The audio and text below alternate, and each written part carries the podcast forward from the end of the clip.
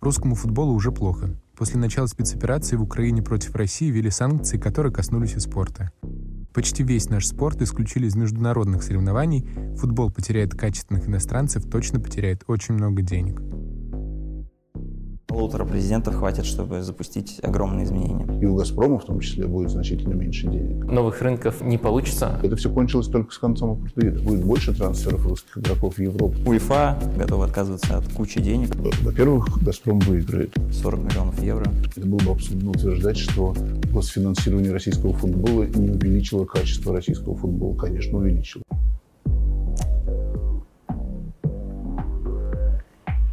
Я бы не хотел быть на месте президента РФС вообще сейчас.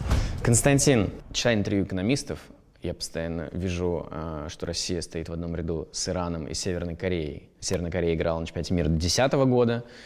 Почему они играют, а про нас говорят, что мы закончимся? Смотрите, когда-то давным-давно, 50 или 70 лет назад, Константин Сонин, профессор экономики Чикагского университета, бывший член комиссии УЕФА по финансовому контролю клубов а мир был гораздо менее глобализован. То есть он не только э, были вот два лагеря там вокруг США, вокруг Европы и а, вокруг Советского Союза, но, был, но вообще как бы и, а, и Европа с США были гораздо меньше а, интегрированы, и с другими странами, и Китай почти сто лет ни в чем вообще не участвовал. А потом мир начал интегрироваться. И вот спорт это было то место, которое как бы специально было важно – политически люди, там, страны хотели, чтобы там были, присутствовали все страны.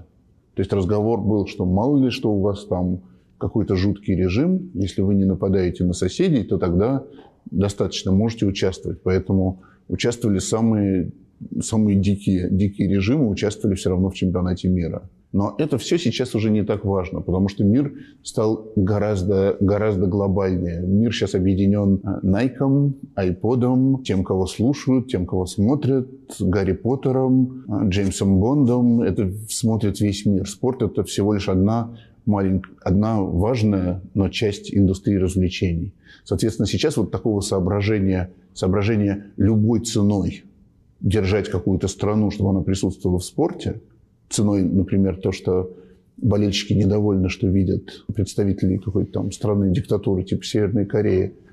Это все идет по инерции. Вы сказали, санкции на спорт э, в ЮАР задевали э, больше всего, больше, чем есть, есть такая версия. Вот люди из ЮАР говорят, что когда были санкции против апартеида... Апартеид – официальная политика расовой сегрегации, которую проводила правящая в ЮАР национальная партия с 1948 по 1994. Там было много, много разных санкций, и был действительно такой всемирный санкционный режим. Он, строил, он строился очень медленно, это все было в основном как бы разные гражданские организации организовывали протесты, и постепенно правительства подключались к этому. Но вот что особенно их убивало, это невозможность участвовать в спортивных состязаниях. Это тоже не какая-то была единая сила. Это просто люди, там, например, теннисисты, они начали отказываться участвовать в соревнованиях, если в какой-то стране людям, людям с каким-то цветом кожи запрещено участвовать в отборе. Но они просто протестовали, и так постепенно федерации накладывали все больше и больше, больше ограничений. И это все кончилось только с концом апартеида. Что делать э, с самой сборной? Турне по городам, спартакиады народов России? А как были ежегодные матчи, матчи с Турцией, там, период создания сборной, сборной СССР. Я не могу себе представить. Понимаете, если мы говорим о том, что Россия будет вот под такими санкциями, что российские клубы и сборные не смогут э, ни в чем участвовать там, в течение нескольких лет, это вообще как бы другой мир. В этом мире чемпионат России могут отменить, и все будет сведется к игре дворовых команд у игроков сборной России контракты с клубами. И заявиться как отдельная сборная в чемпионат будет очень трудно. На самом деле... Вадим Лукомский, главный футбольный автор про тактику. Если уже начинается такой ад, то можно попробовать, это интересно. Но и как минимум один очевидный плюс есть. Я считаю, что между уровнем клубным и уровнем сборных есть огромная разница в тактической подготовке, в сыгранности, и постоянное наличие игровой практики у сборной сделает ее сильнее. Ситуация плохая, но она не будет вечной, поэтому когда-нибудь это может немножко помочь нашей сборной, если, и, и, если вот получится сделать ее похожей именно на клубную э, команду. Да, я понимаю, что э, все смотрят чемпионат мира, чемпионат Европы, это считается все еще самыми престижными турнирами, но если говорить непосредственно с точки зрения игрового уровня, то там Лига чемпионов, э, Еврокубки намного более высокий уровень футбола. Так что если сделать сборную чуть более клубной командой, с точки зрения, вот, э, отбросить все другие факторы, с точки зрения игрового уровня, мне кажется, она станет э, сильнее. Даже если индивидуальный уровень футболистов э, останется тем же или даже чуть понизится. А как мы делим игроков между клубом и сборной тогда? Я, я повторюсь, что мы какую-то такую сюрреалистическую ситуацию обсуждаем, но э, и в мире сейчас такая же ситуация. А, наверное, они просто будут заключать э, контракты с э, футболистами э, с российским паспортом, то есть такой своеобразный аналог Атлетика из Бильбао будет, только вот ограничение покупать только российских футболистов, ну и, следовательно, возможно, как-то еще будет продвинуться, продвинуться инициатива, что лучшие российские футболисты должны быть собраны именно там, наверное, там и какие-то финансовые преференции, если вообще такой сценарий будет реализован, будут у этого клубного проекта под названием «Сборная России». А не лучше ли это шанс, чтобы госфинансирование из русского футбола э, ушло? Ошибочно думать, что проблема нашего футбола в госфинансировании. Влад Воронин, главный редактор sports.ru, один из главных журналистов по экономике спорта. Он не развивался или там буксовал не потому, что в него вкачивались миллионы денег из э, бюджета регионов э, или госкомпаний, а потому что качество менеджмента нулевое или близко к нулю, и там только где-то чуть-чуть прорастало. Скорее, проблема в расслабленности из-за этих денег, поэтому мы были в той ситуации, в которой мы находились. М-м, структура экономики в России такая, что отказ от госденег не означает, что при даже должном уровне работы клубы будут хорошо себя обеспечивать, соответственно, клубы просто будут беднее. А, возможно, это хорошо для того, чтобы запустить какие-то процессы в менеджерской структуре клубов, но для чисто спортивной составляющей я не думаю, что это большое влияние какое-то может оказать. Ну, то есть отказ от какого-то госфинансирования спорта может быть вариантом, но он не очистит этот футбол, не решит его проблемы. Тут проблема гораздо глубже, она на уровне менеджеров, которых не воспитывали, тренеров, которых не учили, и так далее, и так далее. Это только вот в зародыше где-то эта идея образования РФС, и вопрос еще, что с ним будет дальше, потому что она тоже курируется, например, иностранцами. Например, если вы там сломаете ноги и будете ездить в коляске, это прекрасный шанс натренировать руки. Более того, руки натренируются даже если вы не будете их специально тренировать, просто когда вы крутите.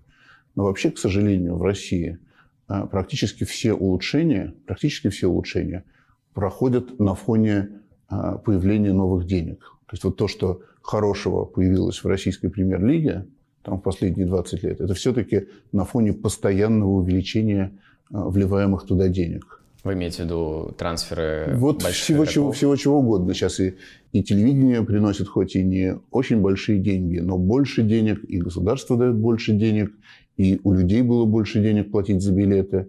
Сейчас по всем этим каналам денег будет меньше. Как бы в теории улучшаться в момент кризиса это, это прекрасно, это действительно шанс. На практике, ну вот, я не очень оптимистичен по этому поводу. Но шанс, вот если, если вопрос про шанс, есть ли шанс, да, шанс есть. Звучит так, что госфинансирование само по себе не так печально, как мы к нему относимся. У госфинансирования у него много разных побочных эффектов – но, конечно, это было бы абсурдно утверждать, что госфинансирование российского футбола не увеличило качество российского футбола. Конечно, увеличило. О чем тут, о чем тут говорить? Угу. Просто ну, есть множество побочных эффектов. Это и тормозило развитие, это вытесняло и вытесняло частные деньги, это приводило, я уверен, к большему, к большему воровству, потому что государственные деньги всегда легче воровать, чем частные. Но, конечно, сам факт такого увеличения количества денег, от него был положительный эффект. А если коротко, почему госденьги проще воровать?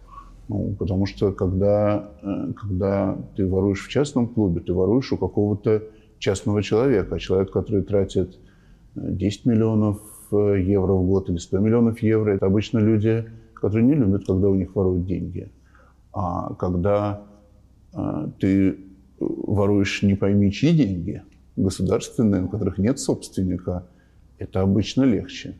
Я не говорю, что это универсально. Например, я вот знаю по своему собственному профессиональному опыту, что э, Зенит, у «Зенита» была одна из самых, определенно самых как бы, чистых и прозрачных бухгалтерий, при том, что у них было больше всего, больше всего денег. Государственных? Государственных, да. А но, но, в цел, но в целом государственные деньги э, перераспределять свою пользу проще, чем частные. А как так? Я не очень понимаю. Само словосочетание э, у государства воровать проще, оно какое-то ну, отвратительное, по-моему.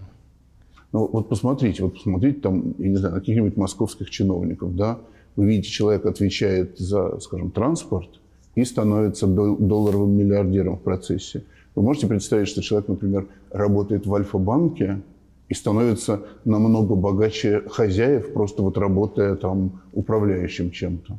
Uh-huh. Ну, он же бы эти деньги похитил у владельцев, и они бы его уволили или бы сказали, что так нехорошо делать.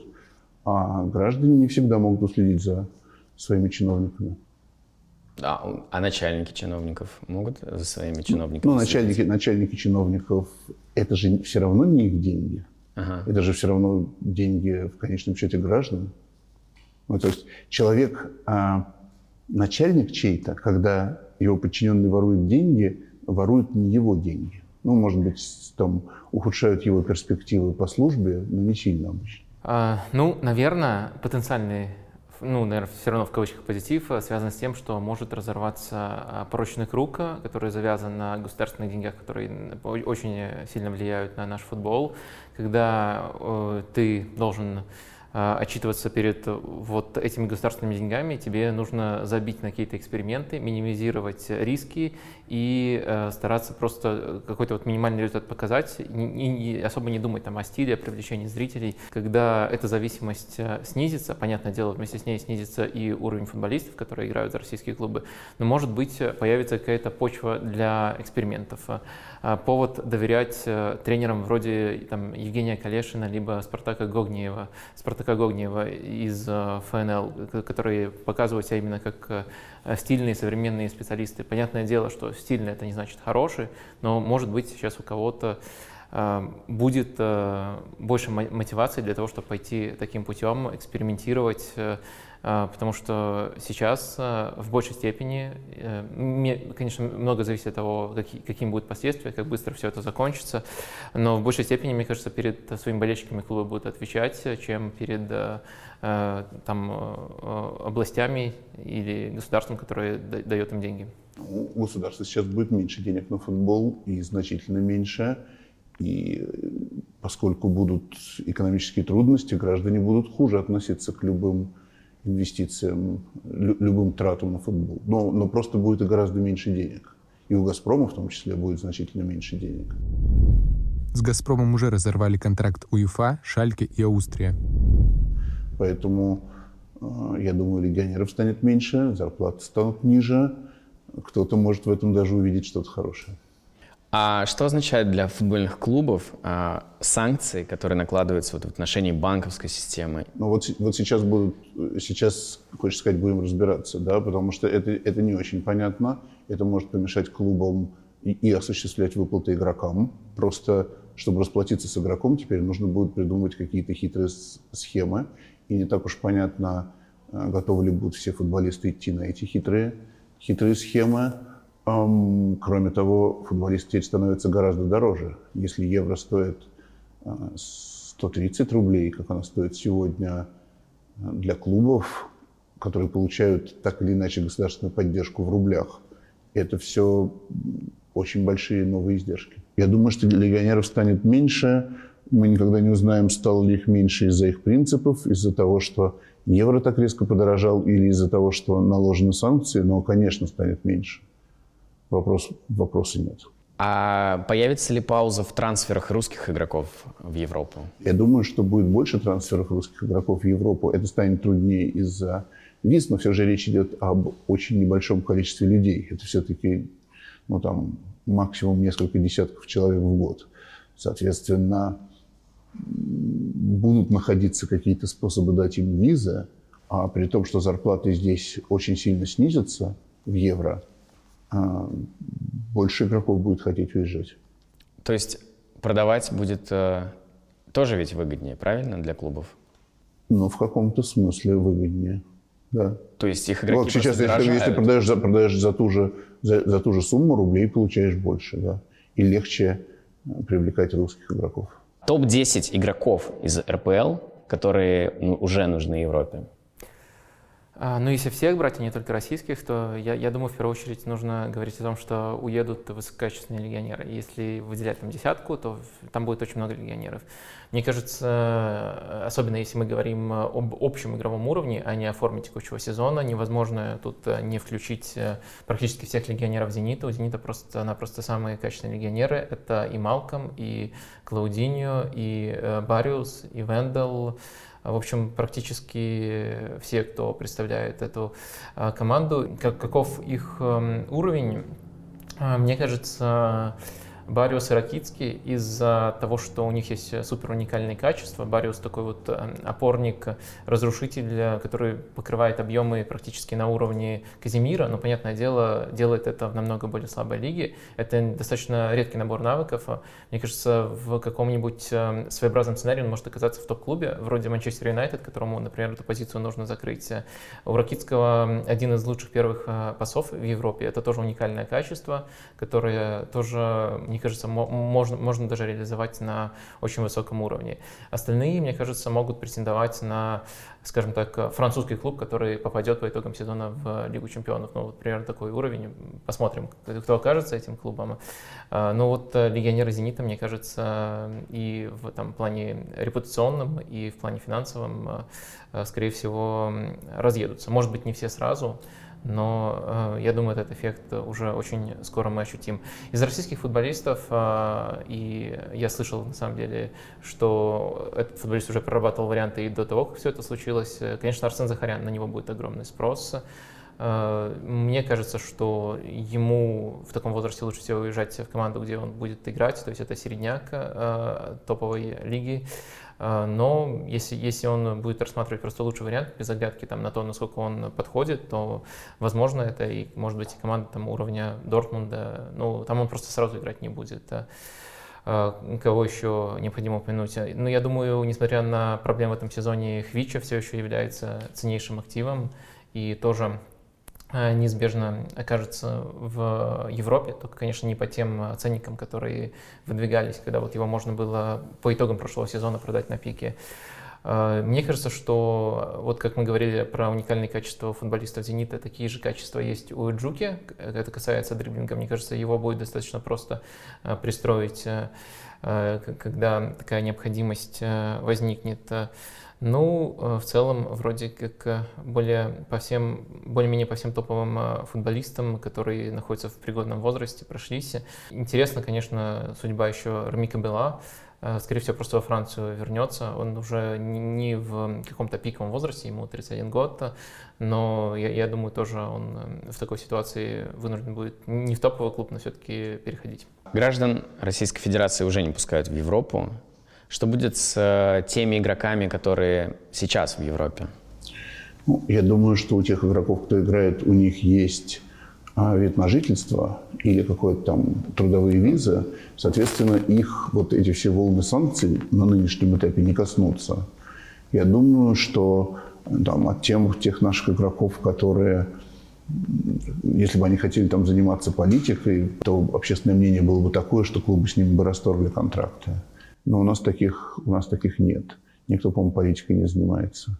Это хоккеисты есть, которые занимаются политикой, но они уже выступили, Овечкин уже выступил против войны, потому что выбор довольно прост. «Зенит» 40 миллионов евро заработал в Лиге чемпионов. Э, сейчас этого, скорее всего, не будет. А что случится с «Зенитом»? Я думаю, что из того, что мы видим пока, «Зенит» может быть не самым пострадавшим клубом в России. Потому что, по крайней мере, компания, которая его спонсирует, не находится под санкциями. Очевидно, что она продолжит работать, бюджет «Зенита» будет пополняться, и деньги, про которые мы говорим, бонус от Еврокубков, он плавающий, в зависимости от турнира, где клуб играет, и это не, не так жестко закладывается в бюджет, соответственно, они все-таки ориентируются на какие-то постоянные суммы. Ну, я не думаю, что «Зенит» прям супер под угрозой. Некоторые другие клубы могут в менее, менее настроенные, все-таки «Зенит» даже при всех своих вот этих особенностях финансирования со стороны «Газпрома», у него все равно есть э, распределение по структуре бюджета, он работает с другими спонсорами.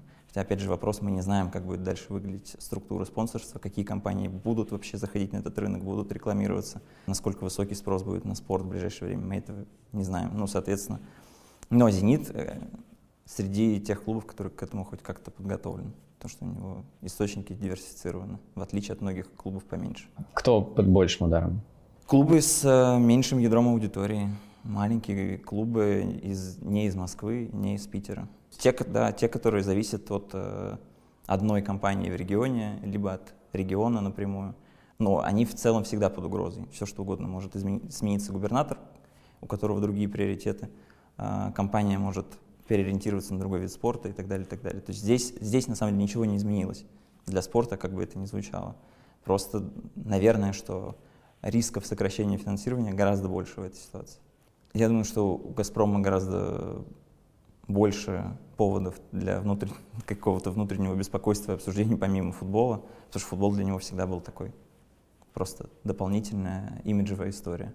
Дорогая имиджевая история, которую там зачем-то была компания нужна. Очевидно, что это не абсолютно рыночная история, это вопрос имиджа а, компании, России и так далее. Ну, сейчас вот мы говорим про такой имидж, когда это сотрудничество невозможно. Компания, УЕФА, Лига чемпионов готова отказываться от кучи денег, 40 миллионов евро, потому что не хотят с этим ассоциироваться.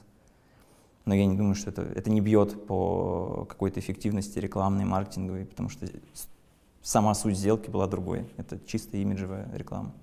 Ну, во-первых, «Газпром» выиграет, потому что не нужно будет тратить вот эти вот 40 миллионов евро по одним оценкам, 100 миллионов евро по другим оценкам на спонсирование а, УЕФА.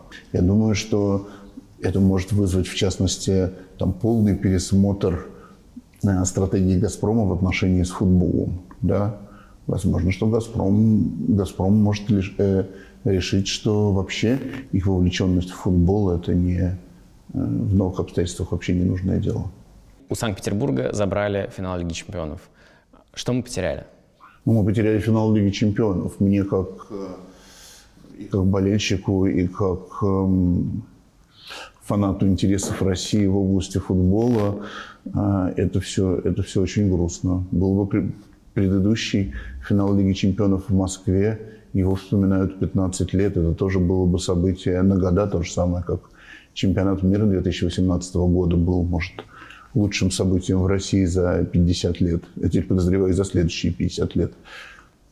Так что, ну, это, очень, это грустно. Это не, это не самая грустная новость последних дней, но это грустная новость. А в плане денег? А, что мы потеряли? Я не думаю, что мы что-то особенно потеряли в плане денег потому что в России есть тенденция, ну, как и во многих подобных странах, еще как-то дополнительно расходовать, расходовать э, деньги, там, например, тратить очень много денег на поддержание безопасности, но как бы не, это не включать в сумму, в сумму расходов. Когда мы про это подумаем, то мы это не включаем. Но мы потеряли, мы потеряли сколько-то денег от проведения матча.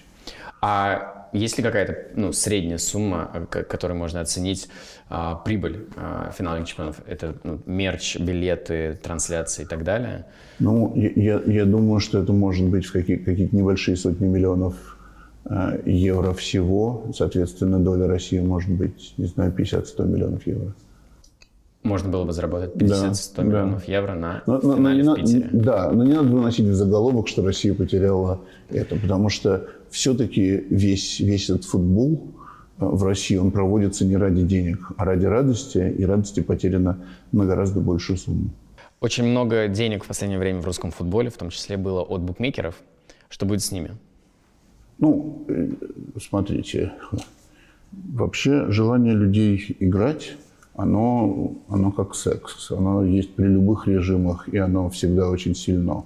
Я не думаю, что что-то с, ним, с ними изменится, поскольку будет экономический спад, их прибыли упадут как ну, в масштабах экономического спада, потому что людей будет меньше денег, но, э, но не как-то радикально.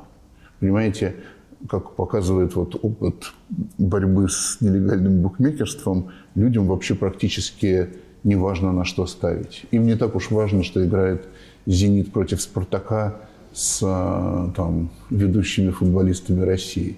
Даже если это будет две... Там, если нельзя будет ставить на «Зенит» «Спартак» с сильными составами, а будут со слабыми, люди все равно будут ставить деньги. А ты следишь за лучшими практиками в мире в спортивной индустрии, а за самыми интеллектуальными ходами, которые вот случаются в любом из видов спорта и так далее. А что бы ты хотел бы увидеть сейчас, если бы тебе предложили выбрать топ-3 решения, а, предложения, которые реальны, теоретически, но все же реальны? Мне кажется, они не зависят от ситуации. 28 февраля, 10 марта – 1 апреля любого месяца, вне зависимости от контекста вообще, в котором мы находимся. А, это сто процентов воспитание кадров на всех уровнях. Это менеджеры высшего звена, это руководители клубов, это руководители подразделений, маркетинга, скаутинг, э, спортивный директор, воспитание тренеров. Э, Все то, что у нас в очень плохом состоянии. То есть просто переориентация всех доступных денег в то, чтобы делать что-то долгосрочное. Потому что очевидно, что краткосрочных успехов у нас больших быть не может. Но есть возможность сделать что-то наперед. Хотя бы из всех ресурсов, которые имеются, э, на образование нужно не так много, как на приглашение легионера с зарплатой в евро. Чемпионат России выходит из, э, из-под эгиды УЕФА, сам себе хозяин. А есть ли какие-то ваши личные мечты и пожелания, что нужно сделать с футболом, вот с футбольным матчем, чтобы он стал еще лучше, чтобы вы его еще больше хотели как в онлайне, так и в офлайне. Я не знаю, формы штрафных, длина таймов, а, количество игроков, размер ворот. Скажем, это все, мне кажется, теоретической абстракцией. Да. Это что может быть, до чего не будет. Когда у людей меньше денег, э, когда людям приходится больше работать просто, чтобы зарабатывать чтобы зарабатывать то же самое, просто чтобы обеспечивать себя, они будут меньше смотреть футбол, меньше им интересоваться, меньше тратить на него денег. Тут нет вопросов. Футболом Да-да. будут меньше интересоваться. А я, я поэтому и говорю. А, поэтому футболу надо что-то сделать с собой, чтобы им интересовались чуть больше. Ну, я же, а я говорю, что теоретически да, а на практике когда людям платят меньше денег, как футболистам, они туда в футбол будут идти менее талантливые ребята, и э, они будут хуже играть. А, честно, я не вижу в этом особого смысла, постараюсь объяснить почему.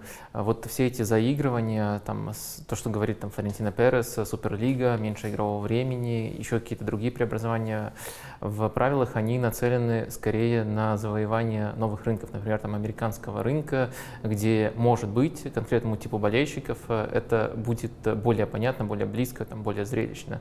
Но новых рынков э, не получится РПЛ завоевать никаким образом сейчас Э, просто само решение покупки прав, даже сейчас их не особо покупают, оно будет невероятно токсично, то есть никому не, не, не, не удастся продать эти права, а на внутреннюю аудиторию, которая, на мой взгляд, э, смотрит на футбол с таких очень Э, традиционалистских э, позиций это не сработает. Так что немножко бессмысленно э, там, думать о том, что, что можно поменять. Так что это скорее вопрос чисто теоретический. Что конкретно я поменял бы для того, чтобы сделать там, футбол более близким мне? Ну, может быть, я в определенных ситуациях запретил бы дальние выносы. То есть если за дальний вынос, например, там фол назначать.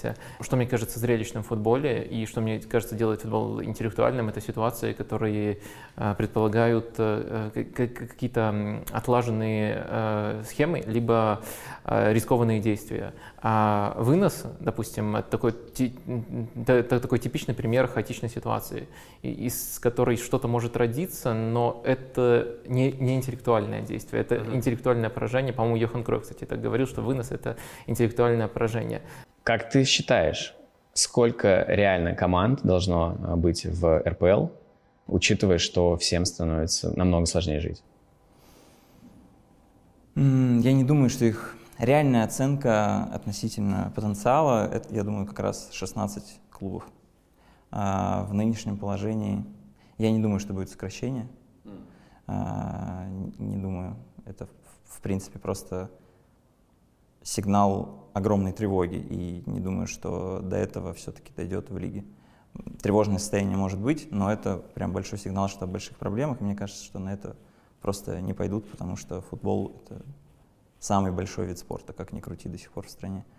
А, думаю, что сохранится 16, клубы просто могут стать беднее.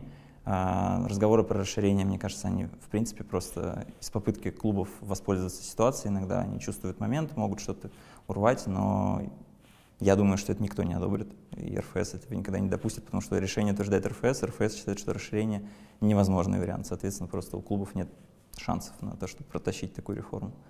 А что с формулой розыгрыша? Может ли она поменяться? Видишь ли ты, может быть, потенциал в том, чтобы добавить зрительскую заинтересованность в благодаря новой формуле? Прямо сейчас вообще нет, не вижу. Мне кажется, что дискуссия, которая в прошлом году была, она пока закрыла все вопросы. Через год, может быть, но это такое планирование. Мы сейчас в ситуации, когда говорить, э, что-то может случиться через год, это какой-то вообще жанр фэнтези, потому что ситуация может измениться в следующем месяце, через два месяца кардинально.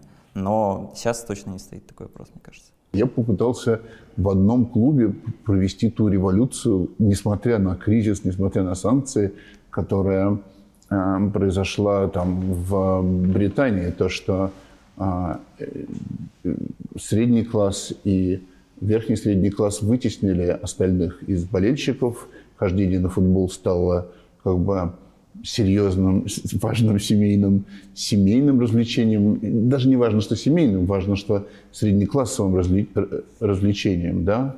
Там в Англии, когда человек идет на футбол, он не думает, например, о безопасности, он не думает о том, что его могут там побить, стукнуть пивной кружкой, и забьют полицейские, стоять три часа в очереди. А 30 лет назад думали.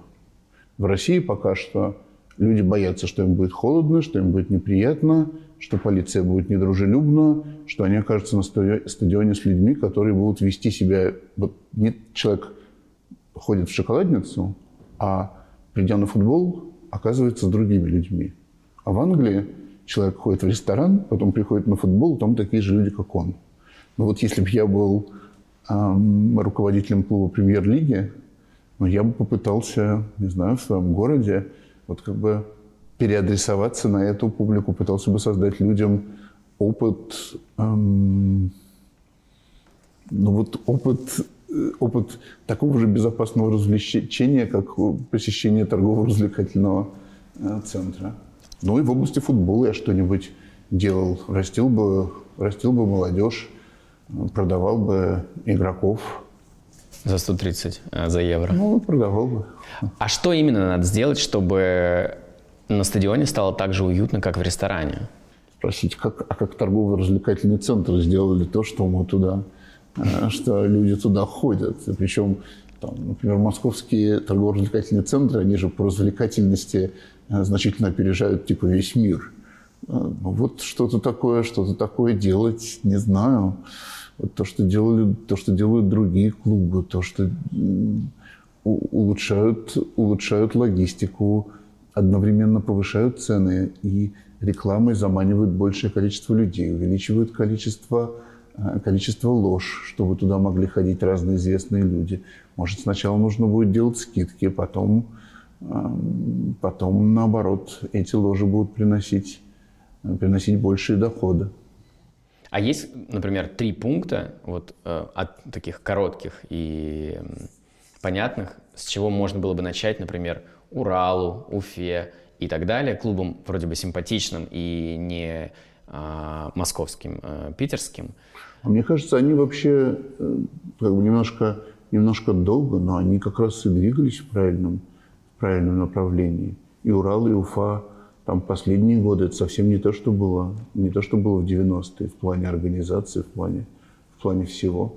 Ну, то есть нет таких пунктов, условно говоря, а, убрать полицию, заменить... Э, ну, это, это, вот, вот все, убрать полицию, открытие, это все как бы в каком-то смысле конечные цели. Ага. Мы же говорим не убрать полицию, а убрать полицию и при этом продолжать обеспечивать безопасность. Да. Да? То есть для этого нужно там э, нужно иметь стюардов. Эти стюарды должны быть э, хорошо натренированы, должны быть одновременно обеспечивать безопасность как полиция и быть более, быть более доброжелательными. Ну, много, много технических задач, но в принципе вот то, как, то, что проходили английские клубы в 90-е годы, как бы от стоячих мест и, и пьяных людей к сидящим местам, семьям и радостному, радостному времяпрепровождению, вот это все и нужно, нужно делать. Это, это, как бы, это много мелких вещей. Это как бы вызов будет это не в том, чтобы придумать, что должно быть, а вот как бы это добиться, что вот это все было э, сделано. Ты президент клуба РПЛ. Впереди болото, а, что-то нужно делать. Что делать? Что? Ну, мне кажется, я, ну, это сложная история, потому что а, зачем заходить в клуб РПЛ сейчас? Он вообще кем себя считает, что он хочет. Если он хочет просто существовать, то они, в принципе, этим сейчас успешно занимаются. И я даже не вижу, что здесь может измениться. Просто проводить матчи, на которые будет ходить гораздо меньше людей, менее интересные матчи. А я бы точно делал какие-то долгосрочные истории, которые ну, не, не, не изменят ситуацию прямо сейчас. Вот опять же, воспитание менеджеров – а, переосмысление академий, какое-то формирование стиля игрового, но вещи, которые я называю, они как-то пока не стыкуются с нашей реальностью и звучат как какой-то вообще параллельный мир, поэтому не знаю, не знаю, что бы я делал. Наверное, дождался бы ситуации, когда спрос на, на вот этот ремонт капитальный в спорте будет, а пока бы просто пока бы делал, ну, сохранял бы возможность, чтобы люди хоть иногда на что-то отвлекались, наверное, так. А что такое ремонт капитального спорта? Ну, то, что я называю вообще полностью смена всех людей, которые в нем работают. То есть, если вдруг э, в РПЛ появятся два президента, которые... Точнее, два президента клуба РПЛ подумают о том, что надо что-то менять, скорее всего, они не будут менять, потому что нет тренда. А, я думаю, что полутора президентов хватит, чтобы запустить огромные изменения. Просто через два года кто-то увидит первые результаты, и они последуют просто за ним. Это единственное, что может просто сделать наш футбол э, более здоровым. Кто из тех, кто есть, э, в кого ты веришь больше всего? Хм. Честный ответ, я не вижу. Такого комплексного взгляда на все вместе я не вижу. База, которая располагает к этому, это 100% Краснодар но не в полной мере моему видению это просто отвечает. Но опять же, это просто мои какие-то предпочтения. А если бы ты был президентом РФС, что бы ты сейчас делал?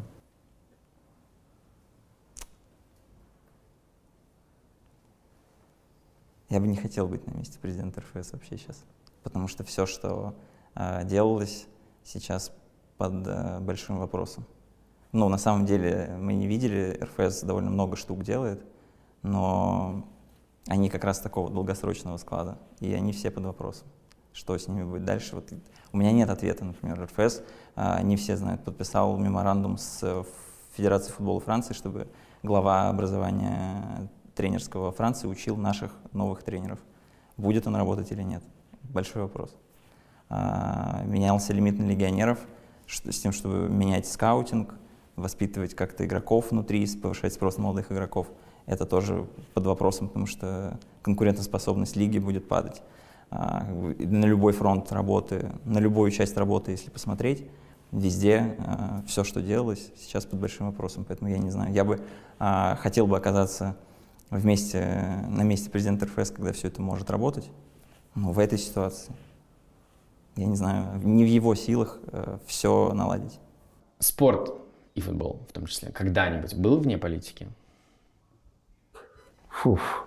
Ну, смотря что, смотря что называть политикой, не все связанное со спортом управляется какими-то государственными, государственными организаци, организациями. Например, я понимаю, что я наберу кучу дизлайков, кучу дизлайков там на сайте Sports.ru, но, на мой взгляд, вот то, что мы видим в борьбе с допингом, это совершенно, это как бы пример, когда спорт, он действительно находится вне политики.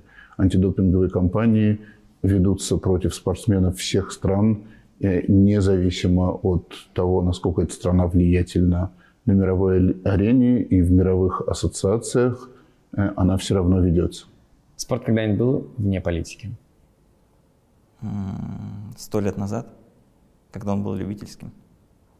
Как только он стал профессиональным и стал зарабатывать деньги, а с конца 80-х и 90-х большие деньги, он стал вовлекаться в политику. Сначала стал вовлекаться, потом вовлекся. Спорт — часть политики, абсолютно точно, везде. Как бы мы ни смотрели, это элемент политики. Когда все станет хотя бы так же, как было?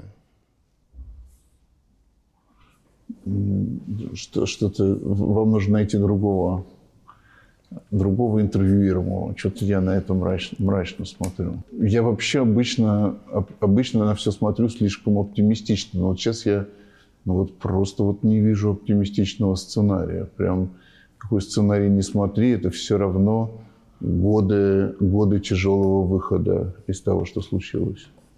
А будет ли что-то хорошее? Я и в это верю еще. Хотелось бы. Я тоже. Я с тобой. Спасибо большое.